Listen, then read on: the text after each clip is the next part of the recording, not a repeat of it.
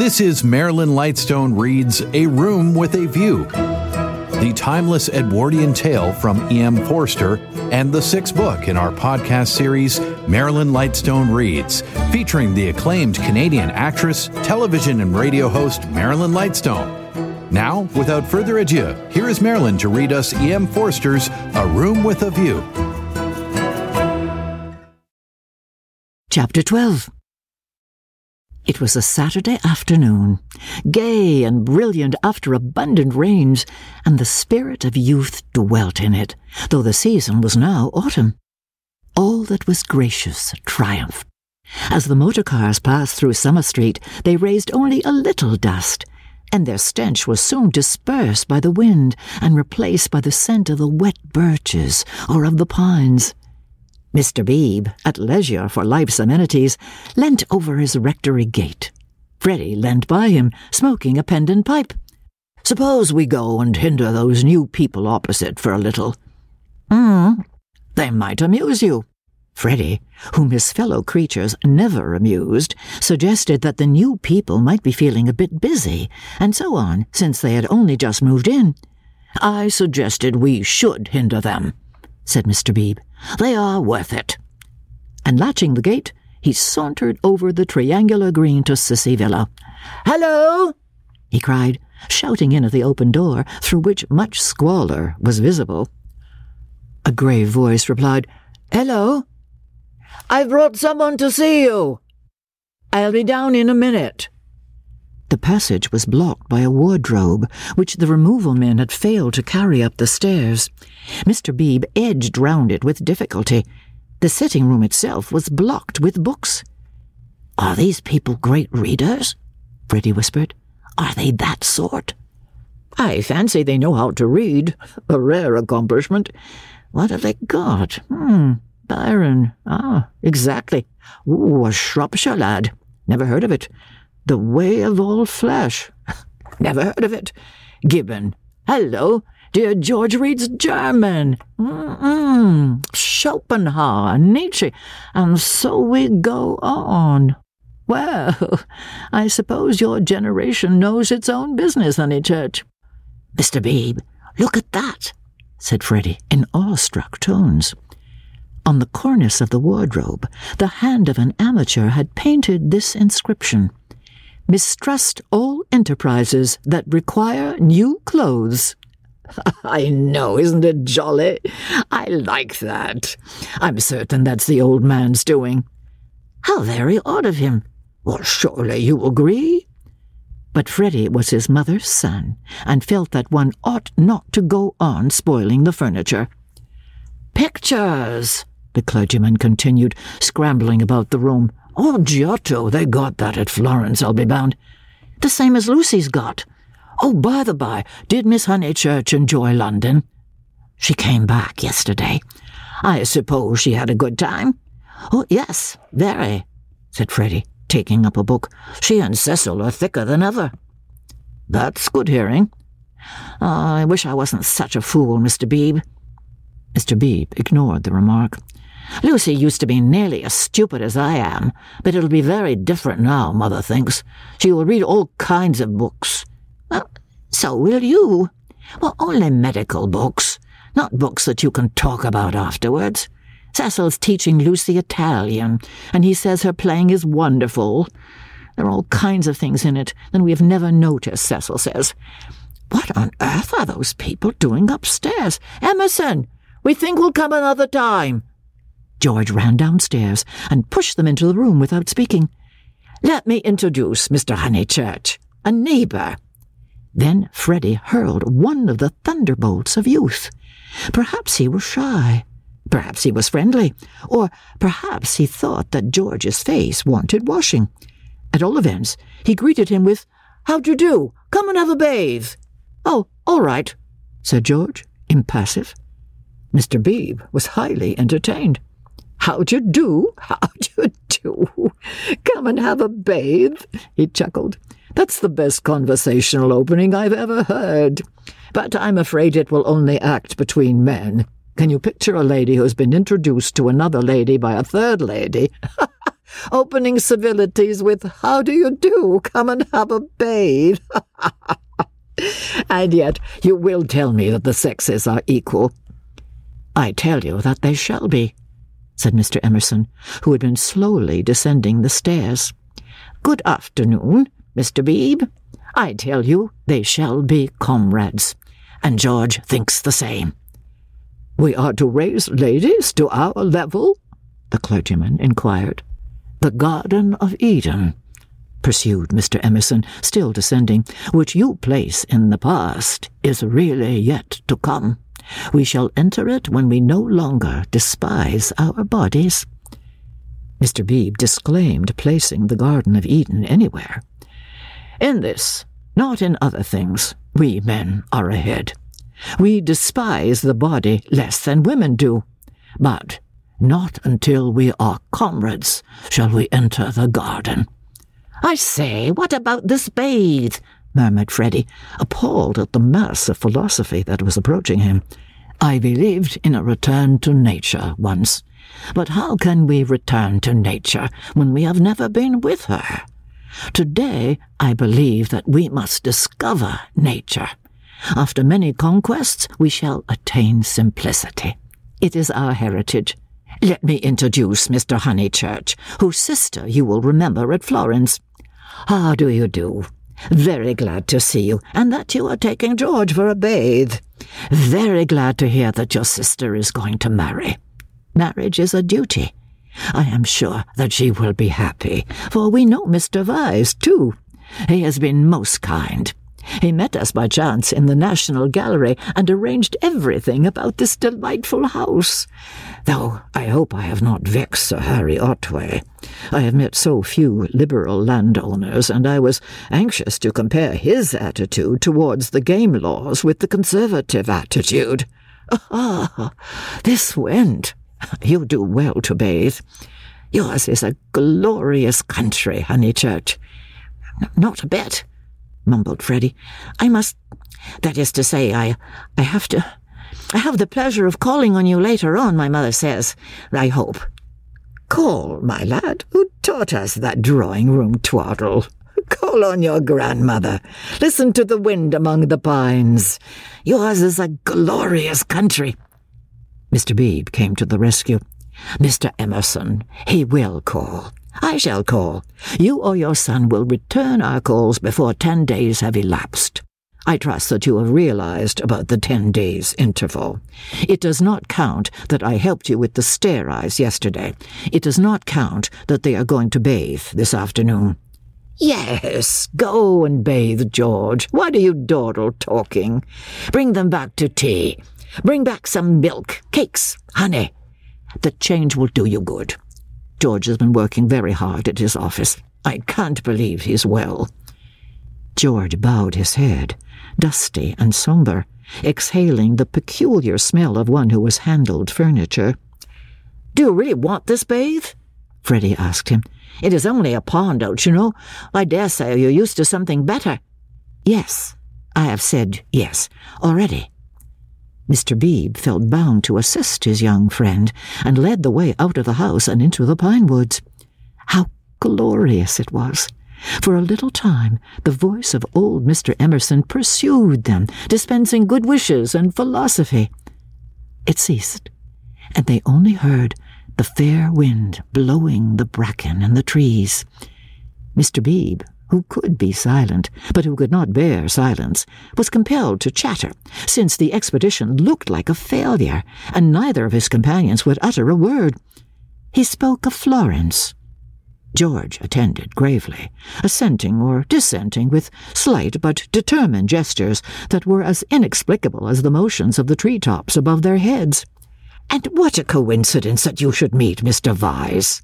Did you realize that you would find all the Pension Bertolini down here? I did not. Miss Lavish told me. When I was a young man, I always meant to write a history of coincidence. No enthusiasm. Though, as a matter of fact, coincidences are much rarer than we suppose. For example, it isn't purely coincidentally that you and I are here now, when one comes to reflect. To his relief, George began to talk. It is. I have reflected. It is fate. Everything is fate. We are flung together by fate, drawn apart by fate. Flung together, drawn apart. The 12 winds blow us. We settle nothing. You have not reflected at all, rapped the clergyman. Let me give you a useful tip, Emerson. Attribute nothing to fate. Don't say, I didn't do this, for you did it, 10 to 1. Now, I'll cross-question you. Where did you first meet Miss Honeychurch and myself? Italy. And where did you meet Mr. Vyse, who was going to marry Miss Honeychurch? National Gallery. Looking at Italian art. There you are. And yet you talk of coincidence and fate. You naturally seek out things Italian, and so do we in our friends. This narrows the field immeasurably, and we meet again in it. It is fate that I am here, persisted George. But you can call it Italy if it makes you less unhappy. Mr. Beebe slid away from such heavy treatment of the subject, but he was infinitely tolerant of the young, and had no desire to snub George. And so for this, and for other reasons, my history of coincidence is still to write. Silence. Wishing to round off the episode, he added, We are all so glad that you have come. Silence. Here we are, called Freddy. Oh, good, exclaimed Mr. Beebe, mopping his brow. And there's the pond. I wish it was bigger, he added apologetically. They climbed down a slippery bank of pine needles. There lay the pond, set in its little alp of green. Only a pond, but large enough to contain the human body, and pure enough to reflect the sky. On account of the rains, the waters had flooded the surrounding grass, which showed like a beautiful emerald path, tempting these feet toward the central pool. It is distinctly successful as ponds go, said Mr. Beebe. No apologies are necessary for the pond. George sat down where the ground was dry, and drearily unlaced his boots.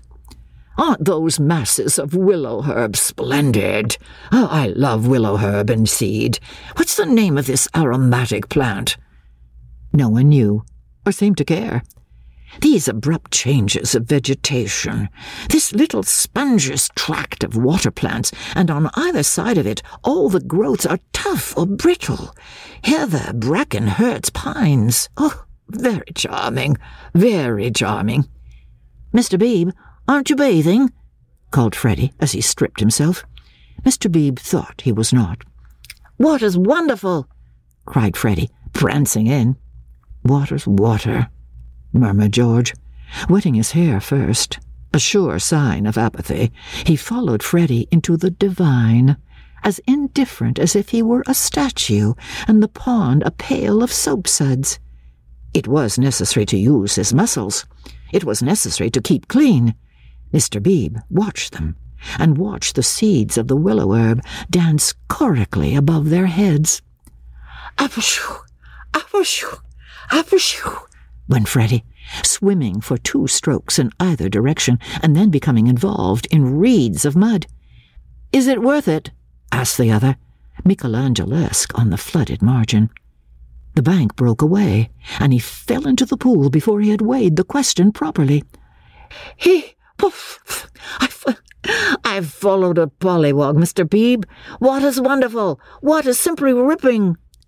Water's not so bad, said George, reappearing from his plunge and sputtering at the sun. Water's wonderful. Mr. Beebe, do. Mr. Beebe, who was hot and who always acquiesced where possible, looked round him. He could detect no parishioners except the pine trees, rising up steeply on all sides and gesturing to each other against the blue. How glorious it was! The world of motor cars and rural deans receded inimitably.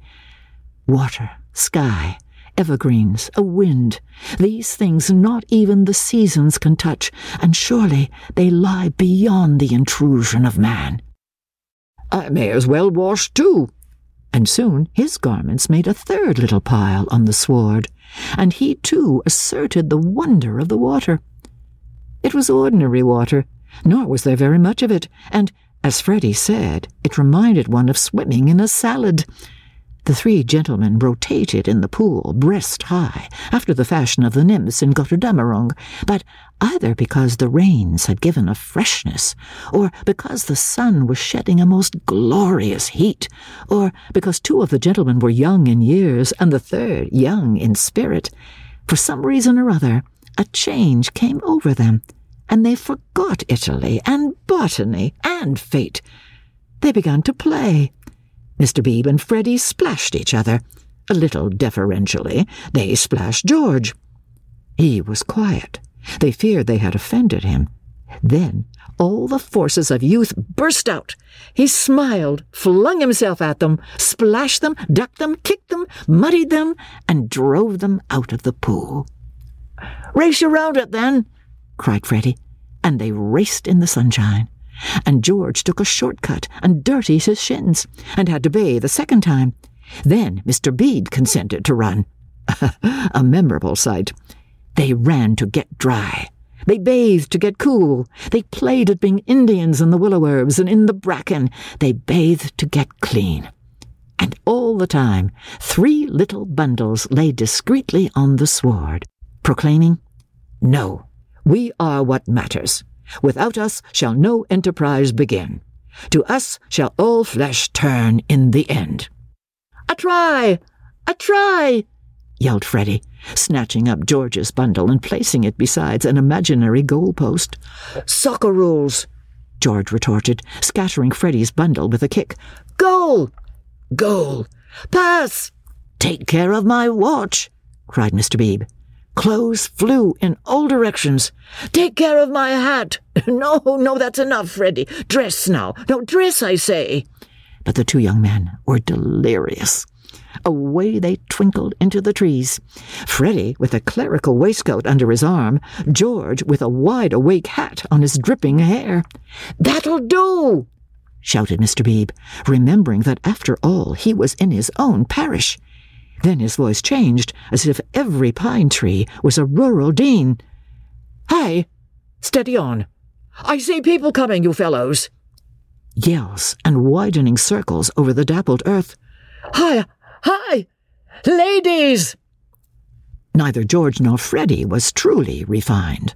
Still, they did not hear Mr. Beebe's last warning, or they would have avoided Mrs. Honeychurch, Cecil, and Lucy, who were walking down to call on old Mrs. Butterworth. Freddy dropped the waistcoat at their feet and dashed into some bracken. George whooped in their faces, turned and scudded away down the path to the pond, still clad in Mr. Beebe's hat. "Gracious alive!" cried Mrs. Honeychurch. "Whoever were those unfortunate people? Oh, dears, look away! And poor Mr. Beebe, too! Whatever has happened?" "Come this way immediately," commanded Cecil, who always felt that he must lead women, though knew not whither, and protect them, though he knew not against what. He led them now toward the bracken where Freddy sat concealed. "Oh! Poor Mr. Beebe! Was that his waistcoat we left in the path? Cecil, Mr. Beebe's waistcoat!" "No business of ours," said Cecil, glancing at Lucy, who was all parasol and evidently minded. "I fancy Mr. Beebe jumped back into the pond. This way, please, Mrs. Honeychurch. This way." They followed him up the bank, attempting the tense yet nonchalant expression that is suitable for ladies on such occasions. "Well, I can't help it," said a voice close ahead, and Freddy reared a freckled face and a pair of snowy shoulders out of the fronds. "I can't be trodden on, can I? Oh, good gracious me, dear, so it's you! What miserable management! Why not have a comfortable bath at home, with hot and cold laid on?" "Oh, look here, Mother. A fellow must wash, and a fellow's got to dry, and if another fellow— Dear, no doubt you're right, as usual, but you're in no position to argue. Come, Lucy." They turned. "Oh, look! Oh, no, don't look! Oh, poor Mr. Beebe! How unfortunate again!" for Mr. Beebe was just crawling out of the pond, on whose surface garments of an intimate nature did float, while George, the world-weary George, shouted to Freddy that he had hooked a fish. "And me, I've swallowed one," answered he of the bracken. "I've swallowed a pollywog. It wriggleth in my tummy. I shall die. Oh, Emerson, you beast, you've got on my bags." "Hush, dears," said Mrs. Honeychurch, who found it impossible to remain shocked. "And do be sure you dry yourselves thoroughly first. All these colds come of not drying thoroughly." "Mother, do come away," said Lucy. "Oh, for goodness sakes, do come." "Hello!" cried George, so that again the lady stopped. He regarded himself as dressed, barefoot, bare-chested, radiant and personable against the shadowy woods. He called, "Hello, Miss Honeychurch! Hello!" "Bow, Lucy! Better bow! Whoever is it? I shall bow!" Miss Honeychurch bowed. That evening, and all that night, the water ran away. On the morrow, the pool had shrunk to its old size and lost its glory.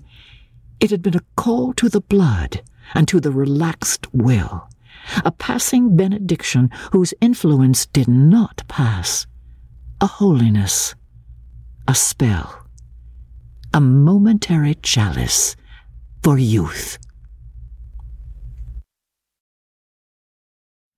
Chapter 13. How Miss Bartlett's boiler was so tiresome. How often had Lucy rehearsed this bow, this interview? But she had always rehearsed them indoors, and with certain accessories, which surely we have a right to assume. Who could foretell that she and George would meet in the rout of a civilization, amidst an army of coats and collars and boots that lay wounded over the sunlit earth? She had imagined a young Mr. Emerson who might be shy or morbid or indifferent or furtively impudent. She was prepared for all of these.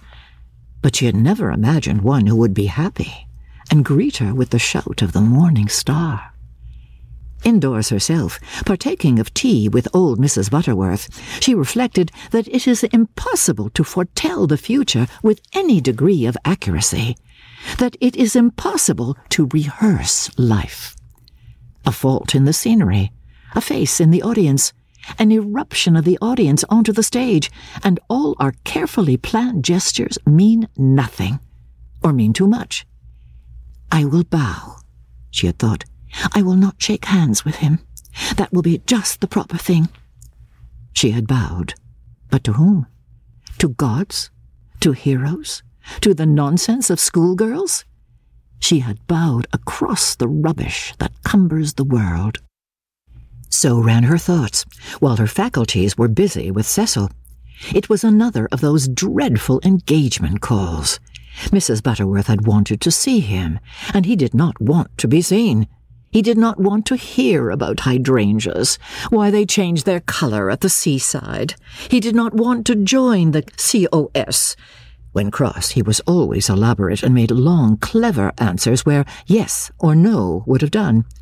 Lucy soothed him and tinkered at the conversation in a way that promised well for their married peace. No one is perfect, and surely it is wiser to discover the imperfections before wedlock. Miss Bartlett, indeed, though not in word, had taught the girl that this our life contains nothing satisfactory. Lucy, though she disliked the teacher, regarded the teaching as profound, and applied it to her lover. "Lucy," said her mother, when they got home, "is anything the matter with Cecil?" The question was ominous.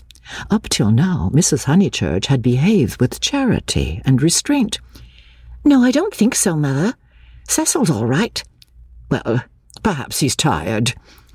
Lucy compromised. Perhaps Cecil was a little tired.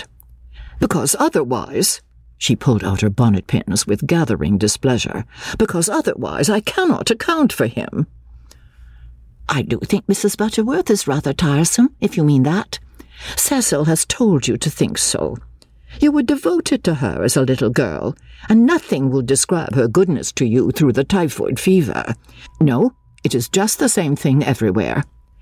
Let me just put your bonnet away, may I? Now, surely you could answer her civilly for 1/2 hour.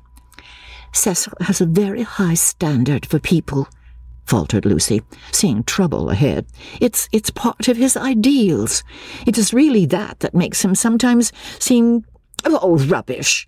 If high ideals make a young man rude, the sooner he gets rid of them, the better, said Mrs. Honeychurch, handing her the bonnet. Now, Mother, I've seen you cross with Mrs. Butterworth yourself, not in that way. At times I could wring her neck, but not in that way. No, it is the same with Cecil all over. Oh, by the by, I never told you. I had a letter from Charlotte while I was away in London. This attempt to divert the conversation was too puerile, and Mrs. Honeychurch resented it. Since Cecil came back from London, nothing appears to please him. Whenever I speak, he winces. I see him, Lucy. It is useless to contradict me.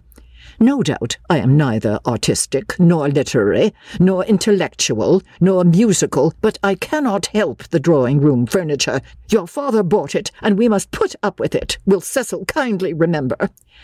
I see what you mean, and certainly Cecil oughtn't to.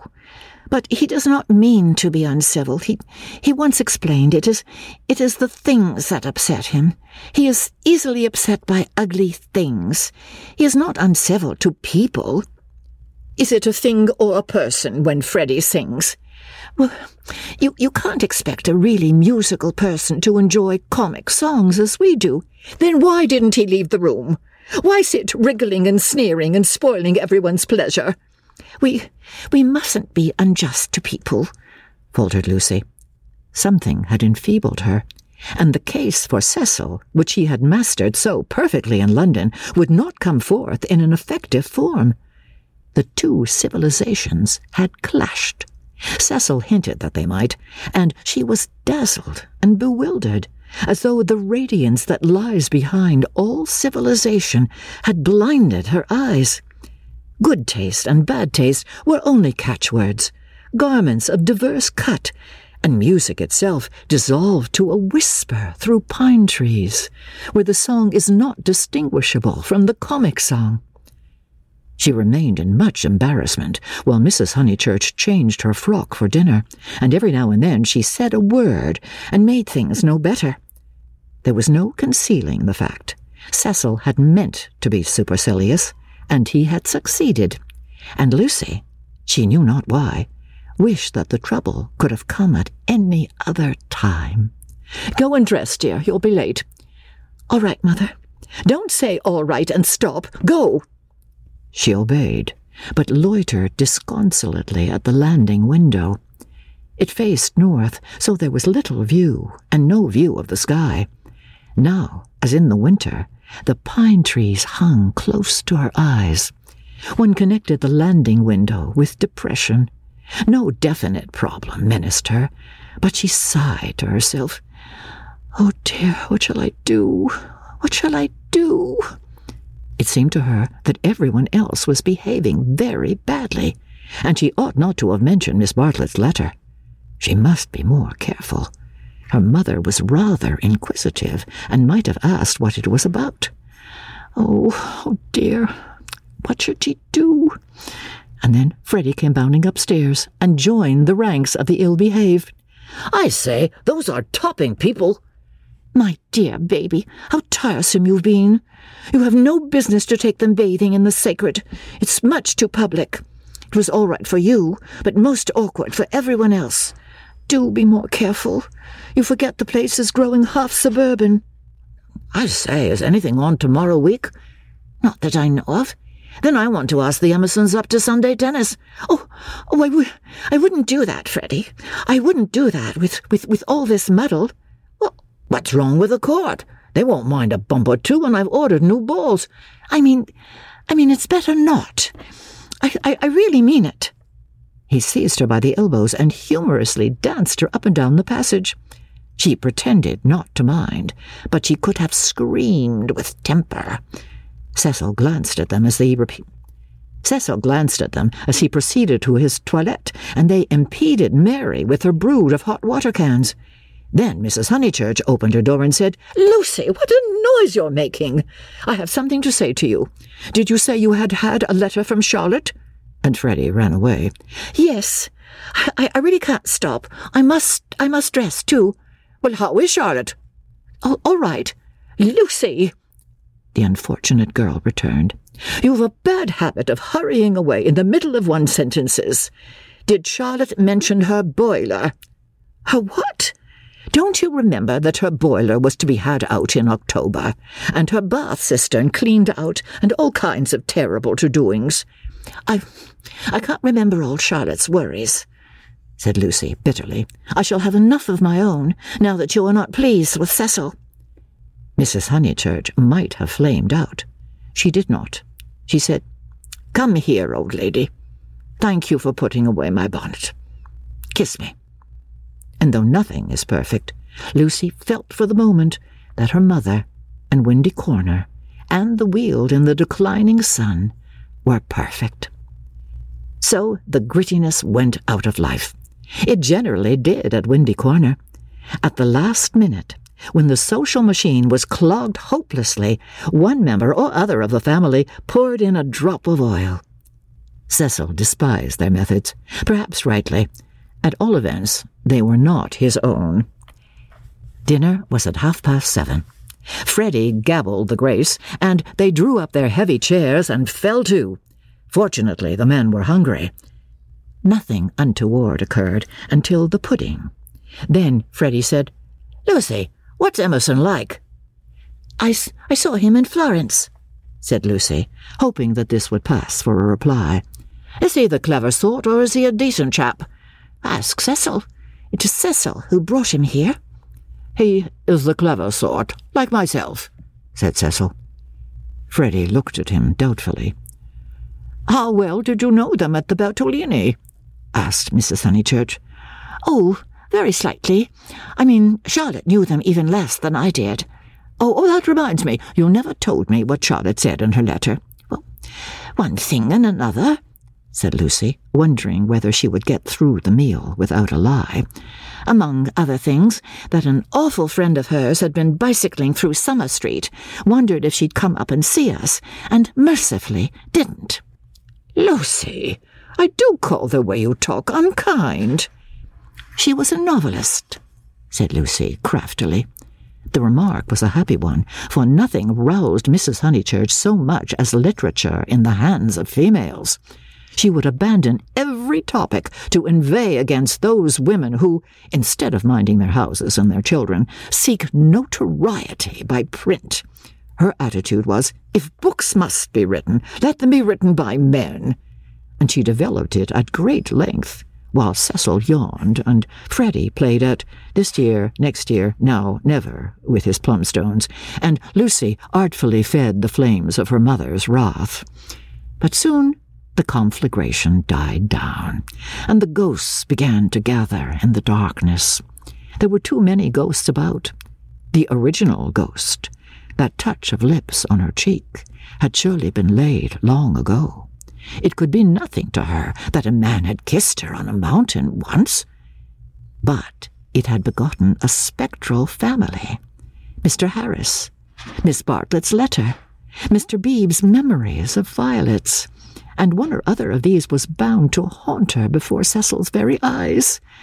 It was Miss Bartlett who returned now, and with appalling vividness. "I have been thinking, Lucy, of that letter of Charlotte's. How is she?" "I tore the thing up." "Didn't she say how she was? How does she sound? Cheerful?" "Oh, yes, I suppose so. No, not very cheerful, I suppose." "Then depend upon it, it is the boiler. I know myself how water preys upon one's mind. I would rather anything else, even a misfortune with the meat." Cecil laid his hand over his eyes. "So would I," asserted Freddy, backing his mother up, backing up the spirit of her remark rather than the substance. "And I have been thinking," she added rather nervously, "surely we could squeeze Charlotte in here next week and give her a nice holiday while plumbers at Tunbridge Wells finish. I have not seen poor Charlotte for so long." It was more than her nerves could stand, and she could not protest violently after her mother's goodness to her upstairs. "Mother, no," she pleaded. "It's impossible. We can't have Charlotte on the top of the other things. We're squeezed to death as it is. Freddy's got a friend coming Tuesday, and there's Cecil, and you promised to take in Minnie B because of the diphtheria scare. It simply can't be done." "Nonsense, it can, if Minnie sleeps in the bath. Not otherwise. Minnie can sleep with you." "I won't have her." "Then, if you're so selfish, Mr. Floyd must share a room with Freddy." "Miss Bartlett, Miss Bartlett, Miss Bartlett," moaned Cecil, again laying his hand over his eyes. "It's impossible," repeated Lucy. "I don't want to make difficulties, but it really isn't fair on the maids to fill up the house so." "Alas, the truth is, dear, you don't like Charlotte." "No, I don't. And no more does Cecil. She gets on our nerves. You haven't seen her lately and don't realize how tiresome she can be, though so good. So please, Mother, don't worry us this last summer, but spoil us by not asking her to come." "Hear, hear," said Cecil. Mrs. Honeychurch, with more gravity than usual, and with more feeling than she usually permitted herself, replied, "This isn't very kind of you two. You have each other and all these woods to walk in, so full of beautiful things, and poor Charlotte has only the water turned off and plumbers. You are young, dears, and however clever young people are, and however many books they read, they will never guess what it feels like to grow old." Cecil crumbled his bread. "I must say, Cousin Charlotte was very kind to me that year I called on my bike," put in Freddy. "She thanked me for coming till I felt like such a fool, and fussed round no end to get an egg boiled for my tea just right." "I know, dear. She's kind to everyone, and yet Lucy makes this difficulty when we try to give her some little return." But Lucy hardened her heart. It was no good being kind to Miss Bartlett. She had tried herself too often and too recently. One might lay up treasure in heaven by the attempt, but one enriched neither Miss Bartlett nor anyone else upon earth. She was reduced to saying, "I can't help it, Mother. I don't like Charlotte. I admit it's horrid of me." "From your own account, you told her as much." "Well, she would leave Florence so stupidly. She flurried—" The ghosts were returning. They filled Italy. They were even usurping the places she had known as a child.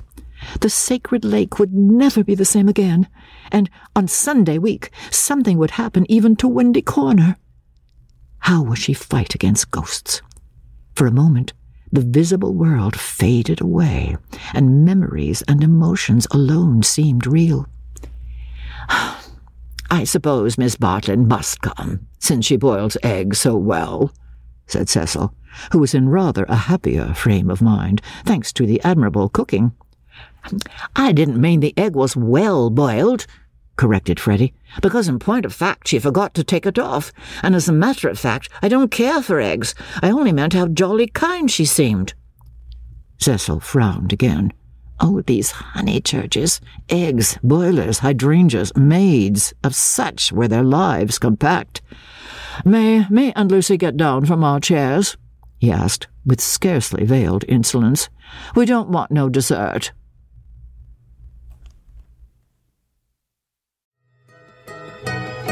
Thanks for listening to Marilyn Lightstone Reads A Room with a View. This episode was produced by Justin Eacock, executive producer Moses Nimer. This is the sixth book in our Marilyn Lightstone Reads podcast series.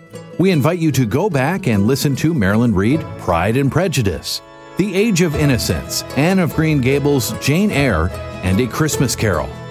You can also help support this podcast by recommending it to friends and leaving a 5-star review in your preferred podcast store.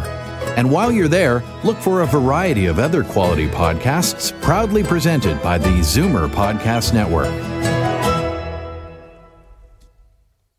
This podcast is proudly produced and presented by the Zoomer Podcast Network, home of great podcasts like Marilyn Lightstone Reads, Idea City on the Air, and The Garden Show.